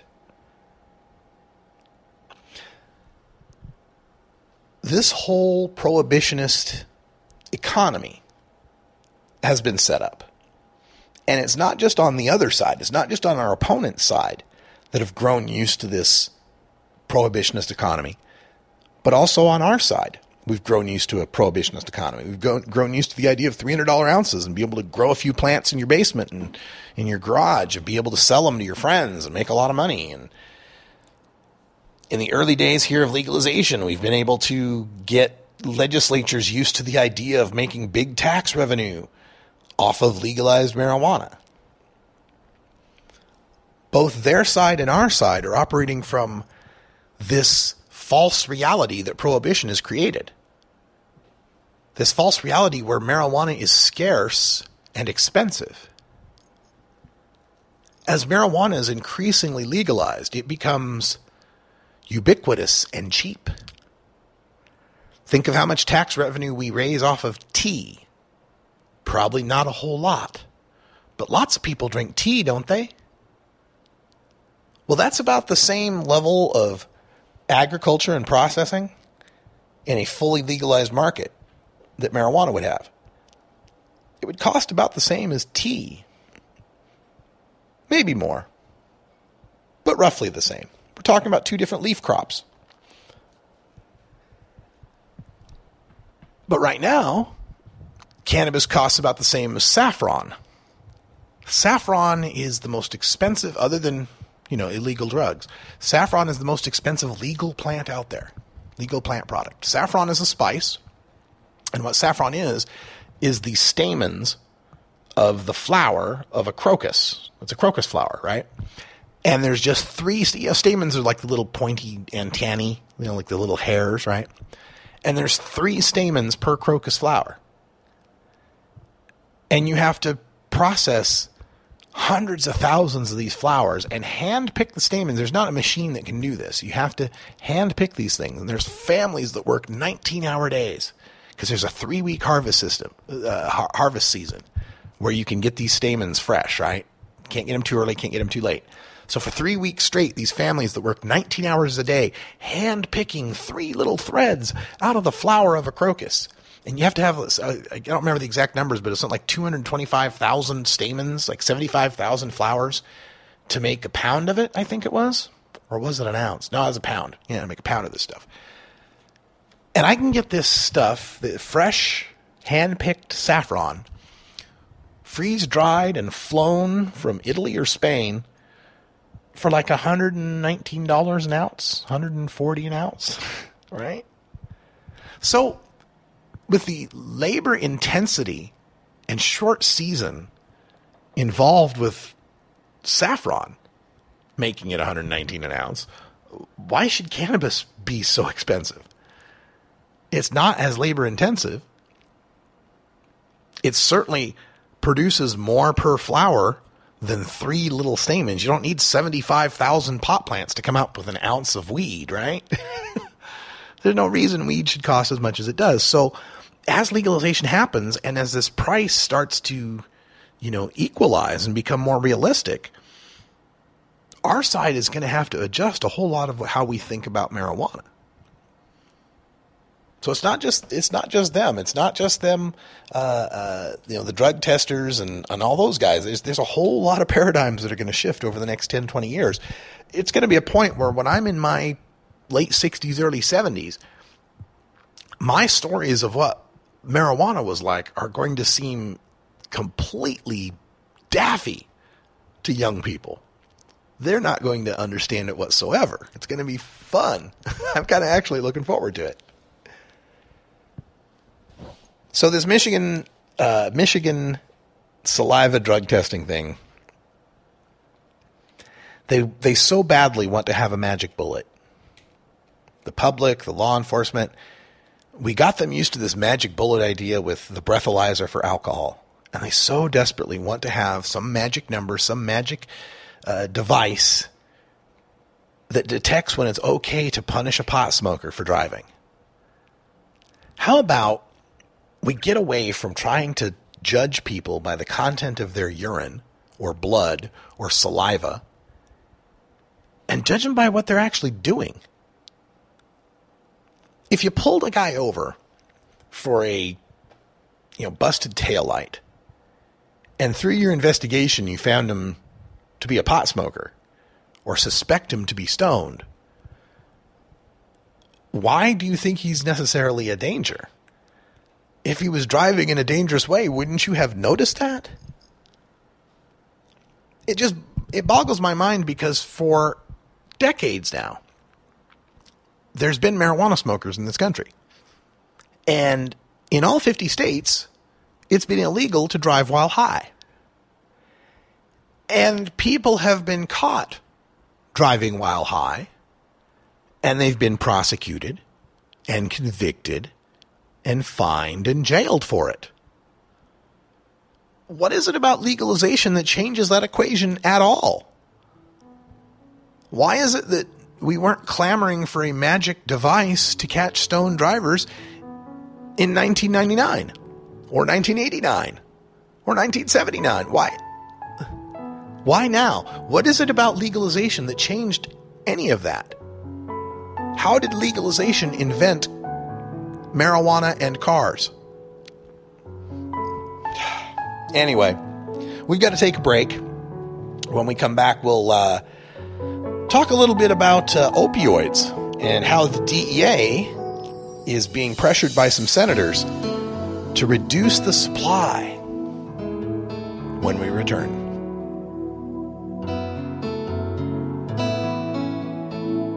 This is the Russ Belville Show on CannabisRadio.com.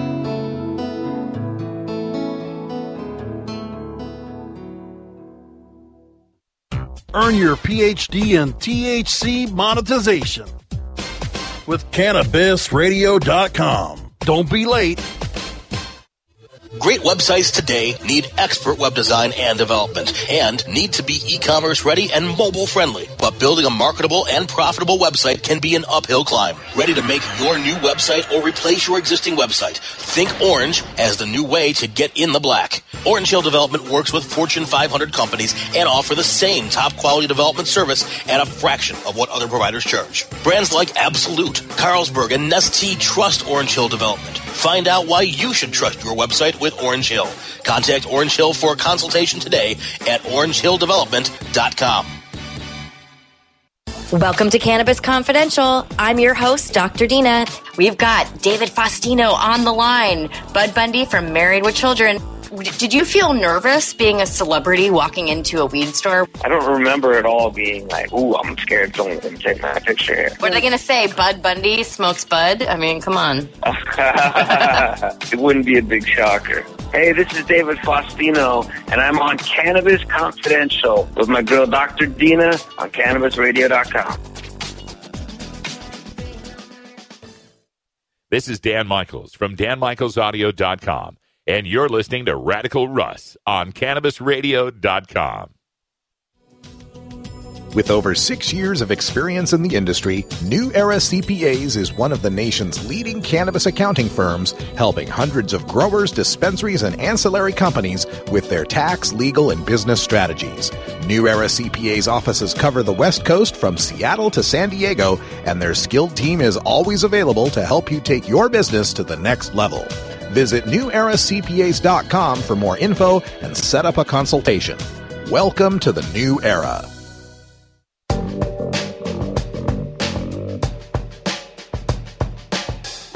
Warning hits taken on this show are larger than they appear.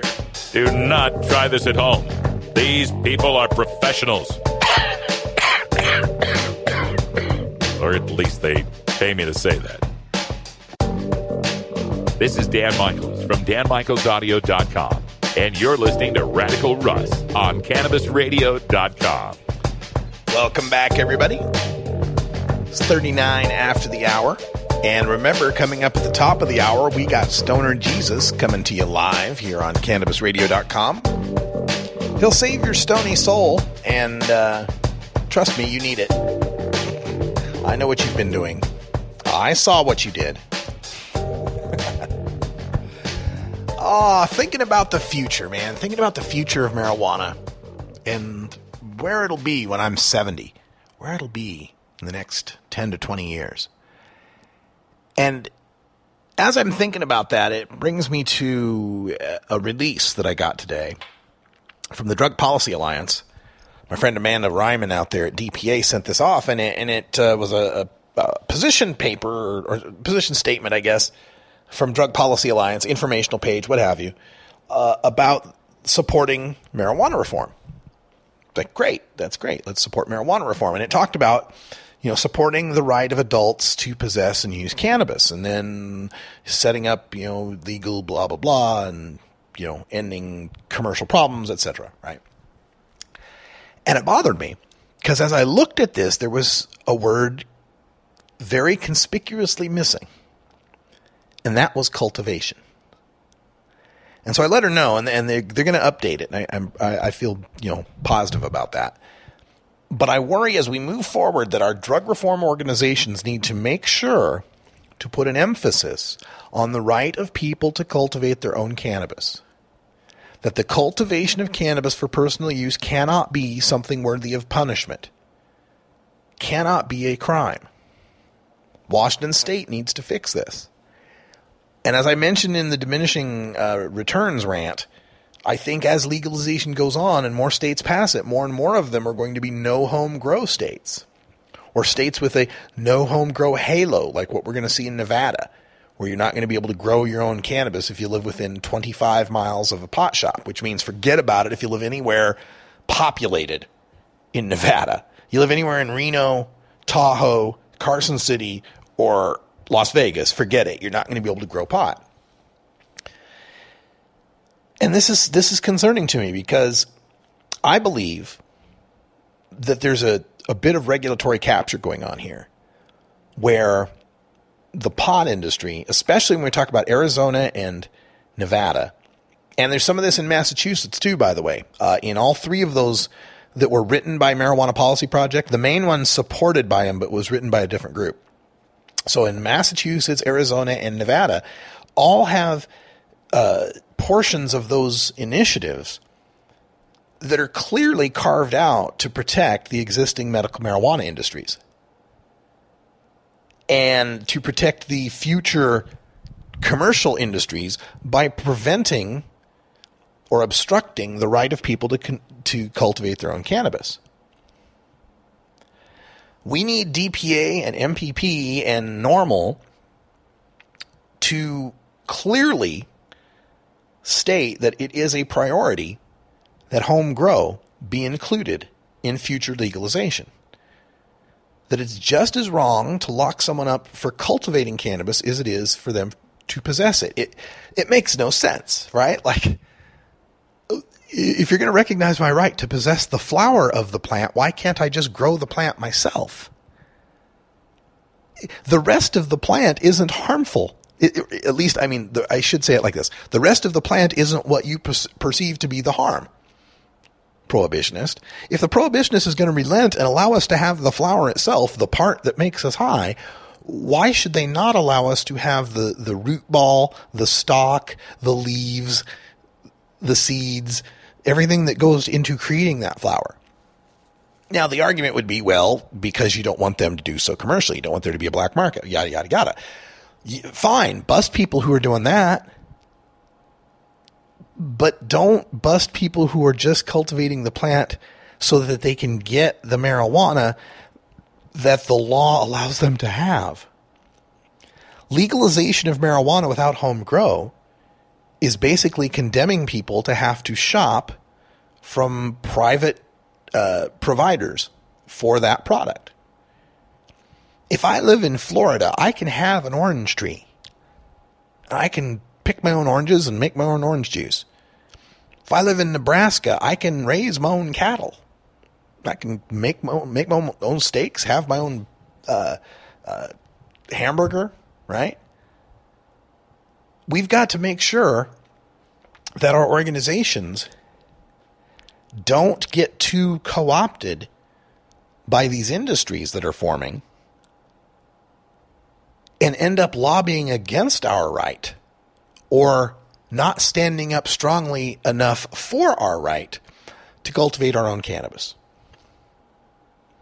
Now, in this future of legalization that I see, I can see big expanse of cannabis fields grown by major corporations, harvested by mechanical means at a huge scale, ground up with no concern as to which strain or that strain, maybe very, you know, narrow band of, of strains, mass manufactured into packs of 10 uh, Budweiser joints or whatever you want to call them.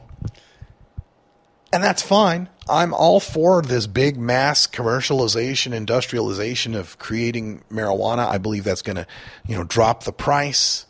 Gonna, it's going to be good for the consumer, so long as that's not the only choice.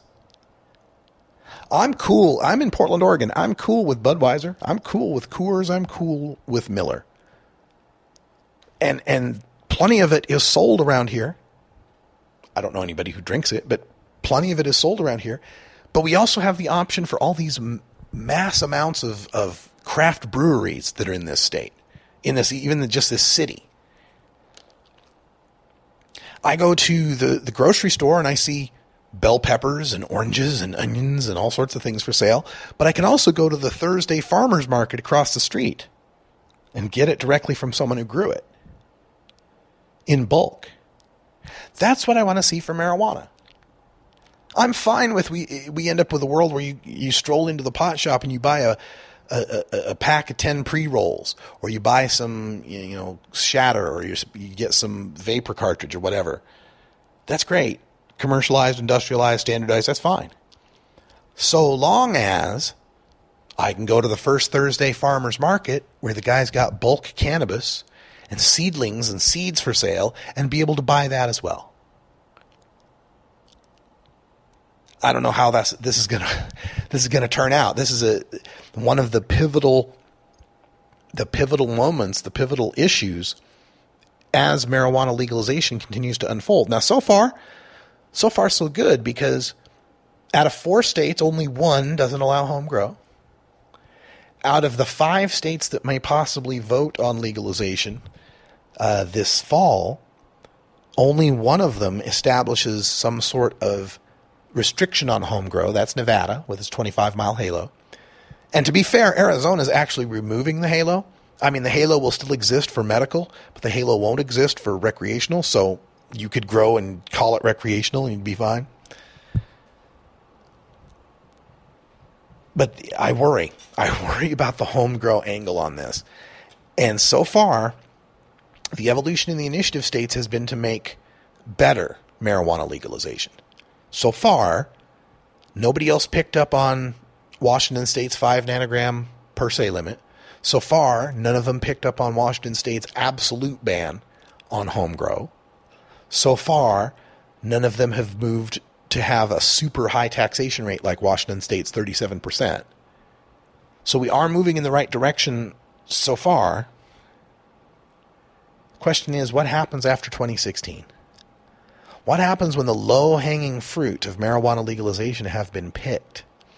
We have to start moving legalization into a few of the other more difficult initiative states, or we have to get it through legislatures. I fear that that home grow provision is going to be too easily traded. It's going to be too attractive of a bargaining chip. It's going to be too much of a scare for the legislatures and law enforcement and too easy for the for the industry backed organizations to trade away. And I'm I'm concerned. I don't know how we do this unless it's just to raise such a stink from a public relations perspective to have all of us who are supporters of organizations like NORML, DPA, and MPP to write them and to tweet them and Facebook them and let them know protect home grow, support home grow. If we don't have the right, this is something that goes back to Keith Stroup's founding of NORML in, in 1970, that the right to home grow is the only check and balance we've got over governments and corporations and the way that they regulate cannabis.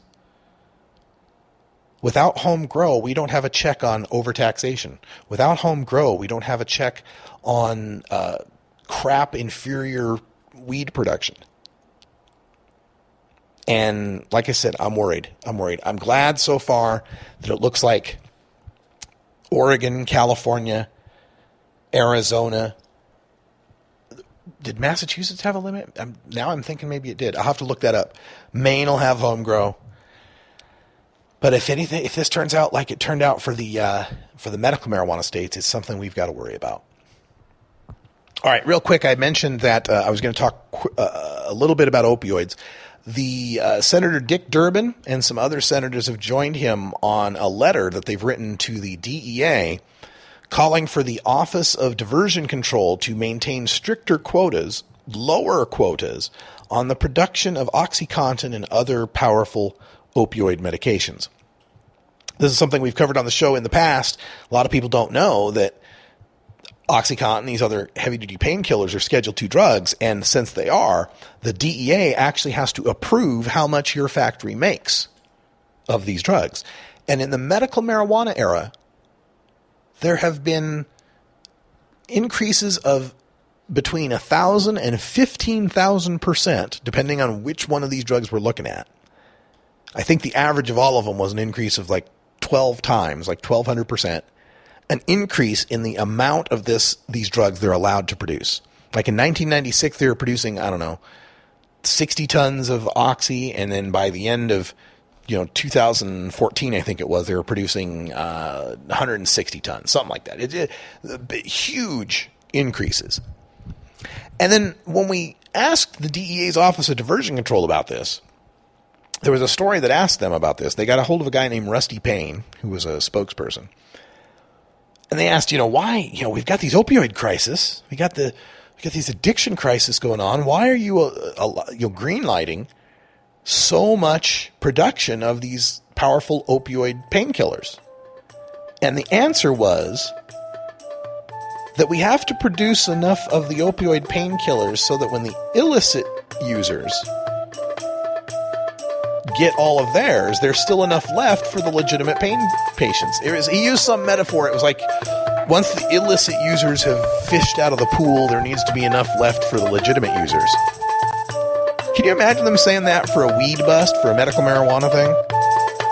Well, officer, we had to grow 70,000 marijuana plants because there had to be enough for the medical marijuana patients after all the recreational users got theirs. We'll keep you posted on what happens with that uh, letter from those senators.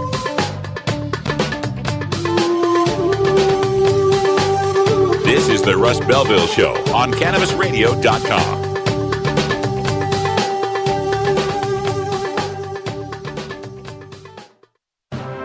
forwarding the cause of legalization and research of the growing cannabis industry one podcast at a time. The Cannabis Radio Network.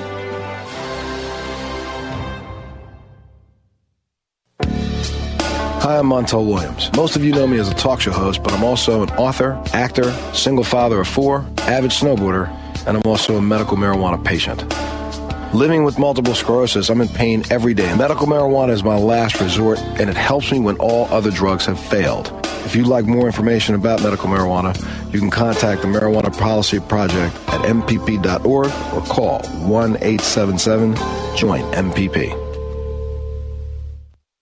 NORML stands for responsible adult cannabis use. If cannabis use is causing problems in your life, consider taking a break or seeking medical assistance. Consider ceasing cannabis use if you have a family history of mental illness. Don't drive or operate heavy machinery while impaired by cannabis use. Cannabis use is not without risks, even though the risks may be far less than those posed by legal drugs. You're not high. You're listening to the Russ Belville Show on CannabisRadio.com. I beat China all the time. Okay, maybe you're high too.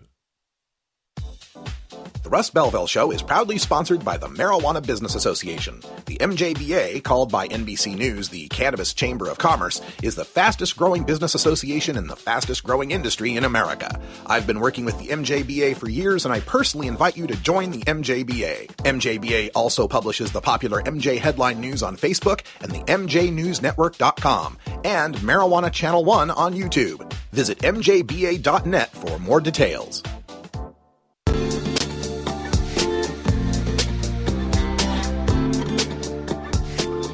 Most of us pirates, we go on vacation to North Dakota, you know, because they've got a town called Argusville. Arr, arr, arr. What are you smoking there, boy? This is Dan Michaels from DanMichaelsAudio.com, and you're listening to Radical Russ on CannabisRadio.com. Welcome back, everyone.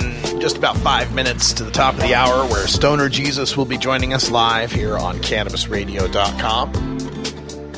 Winding up the last couple of minutes here on the show as we head into the weekend. I'll be attending the Portland NORML membership meeting tomorrow. First one I've been at since I resigned as the executive director back in January. Lots of changes happening because uh, Portland NORML's treasurer and co founder, Randy Quast, is now the acting executive director for National NORML. He should be flying in later tonight, so it'll be nice to see Randy again. Lots of changes going on. Uh, NORML has uh, put a call out for a new executive director. If you know of anybody who would be qualified for the position, check out blog.norml.org and scroll down to find the listing. They've got all the requirements and what they're looking for and so forth.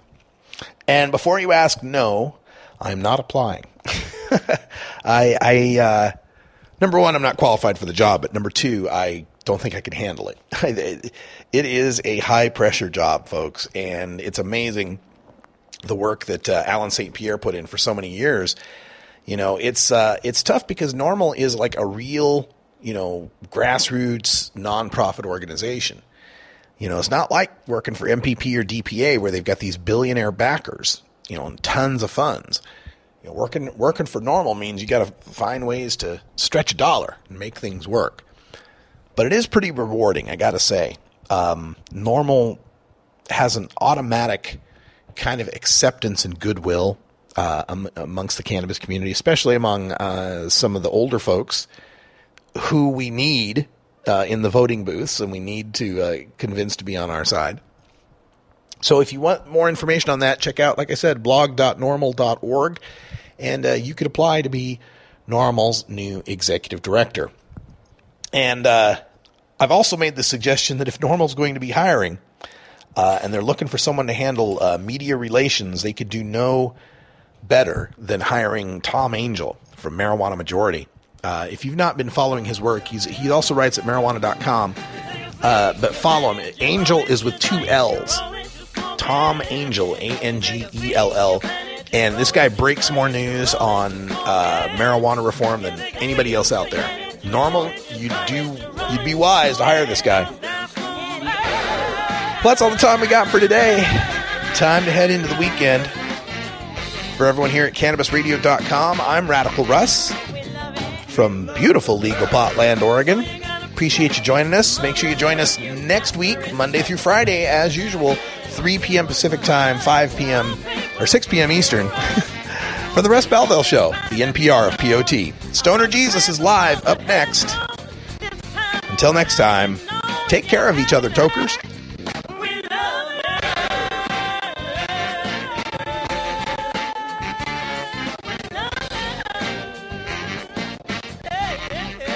This is the Russ Belville Show. The Russ Belville Show is blogging and podcasting daily at Sports.com.